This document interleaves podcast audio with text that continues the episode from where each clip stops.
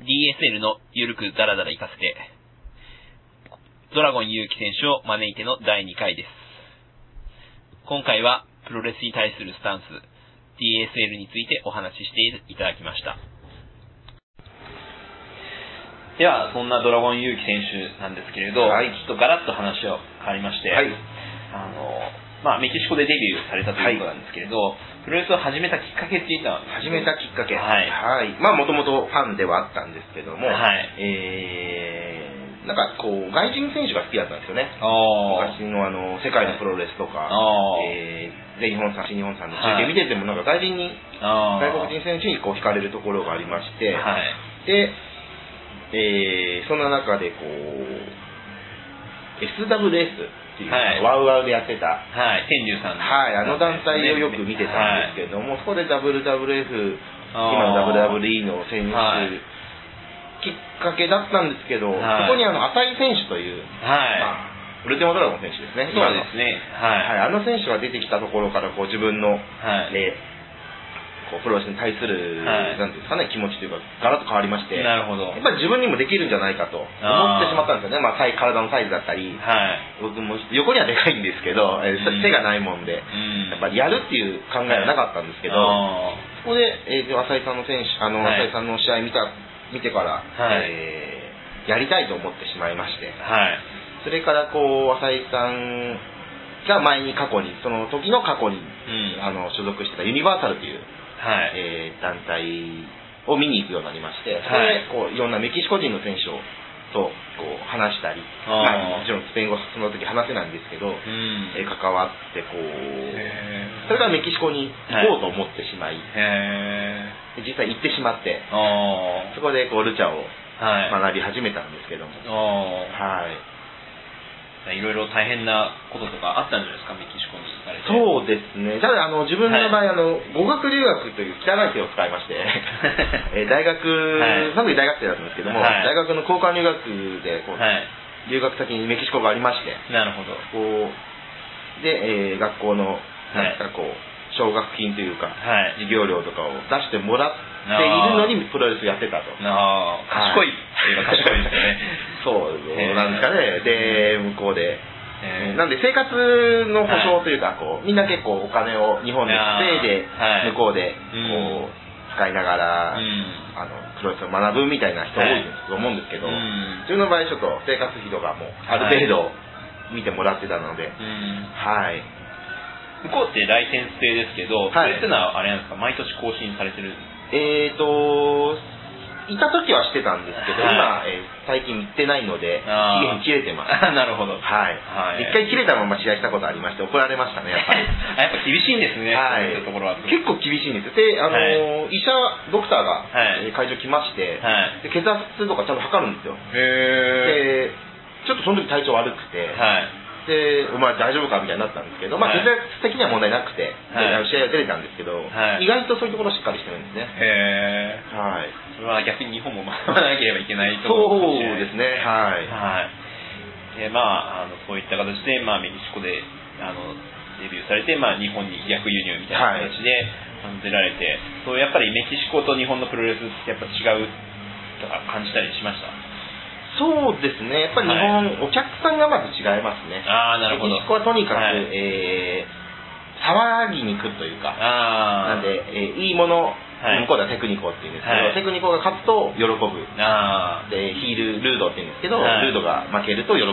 それ勝ち方どうでもいいんですよ。例えば反則であろうと。はい。はい、でも日本って結構反則だったり、こう両者リングアウトだったりで、こう、うんストーン目決着あると、んちょっとお客さん納得しなかったりとかまあ、そううですよね。はい。はい、そういうところちょっとやっぱり違うなと思うんですけども、でも日本は日本でこう、はいえーやっぱりお客さんも熱いですし、うん。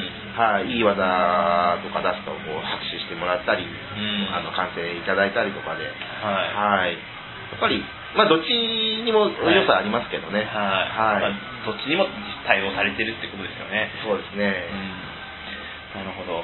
で、まあ実際、まあ10年ということなんですけど、はい。そういうデビュー前と比べて、やっぱり今のプロレスに対するスタンスがだいぶ変わりましたか？えーと、そうですね、はい。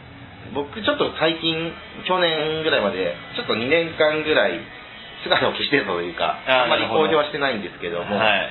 えーちょっと、はい。あるところで修行というか、はい。してまして、毎日プロレスやってたんですよ。某所で。某所で、まはい。あ、うちの大会来てもらったら、はい。なんとなくわかると思うんですけども、はい。えーそこでもう、やり尽くしたというか、うん。まあちょっと目標とかも今後ありますけども、はい。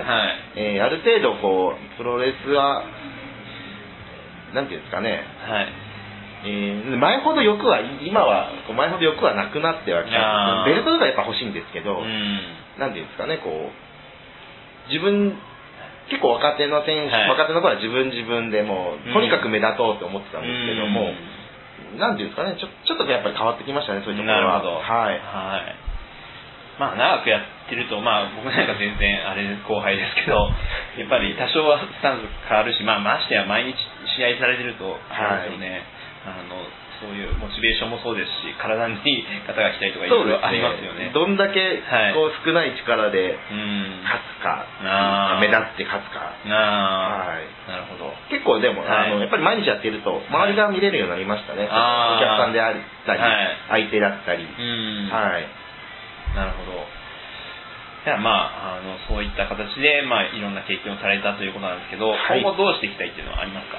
今後で10年やってて、まあ、恥ずかしいことなんですけど、まだタイトルを取ったことないんですよ。ああ、無冠の帝王って感じ。無冠、帝王かどうかもわかんないですけど、はい、なんで、はいまあ、ベルト欲しいですね、今は。ああ、なるほど。はいはい。何度か挑戦はしてるんですけど、う。うんーん、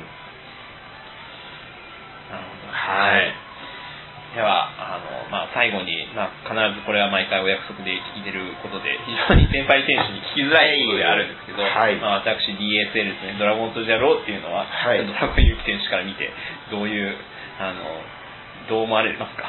えーいやでもあれですね、はいあの、いろんなところで試合してますよね。そうですね、試合する機会には比較的恵まれてる。はい、やっぱりそこの行動力というか、すごいなと思いますね。はい。ありがとうございます。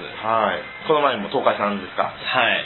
はい。だったり、そうですね、そういうところは、はいなかなかこう、はい出たくても出れない選手も多いと思うんで、そうですね、能力あってもなかなか出られない選手多いですもんね。はいなのではい。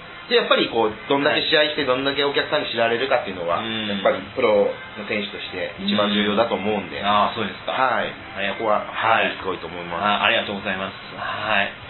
じゃあ最後に、まあ、先ほど今後のことっていうのをお伺いしたんですけど、はいまあ、あの、まあ、フリーなので、まあ、団体っていうのはないかもしれないんですけど、はいまあ、何かそういう具体的な、まあ、あの、10周年、まあ、講義を、まあ、終えてからっていうんですかね、そうですねどうしていきたいっていうのはありますかね。えーとにかく今ははい10周年成功させて、はいゆっくり寝たいですね。なるほど。はい。で、まあ、それ終わりましたら、はいえーと、今回出てもらうことになる、あの、沖縄プロレスさんの方に遊び行ったりとかもしたいななんて思ってるんですけども。なるほど。はい。あとは、そうですね、やっぱりベルトですね。えー、歌劇だったり、はい。えーまあ海外ちょっとなかなか行けないですけども、海外行ったりもしたいんですけど、うんはい。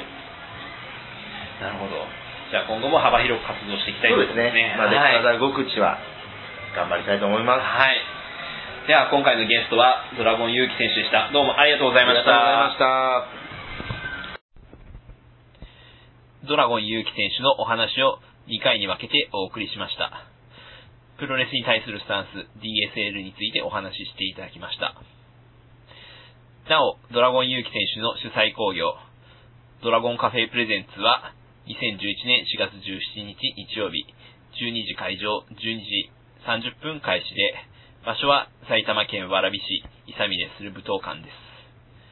チケットは最前列指定席が4000円、自由席が3500円、小中高生自由席が2000円、それぞれ当日500円アップです。なお、今後ゲストについてはあらかじめ告知するので、ゲストへの質問や番組へのご感想などがあれば、dsl.yurudara.gmail.com あるいは、ツイッターで、シャープ #DSLPOD でツイートしていただければと思います。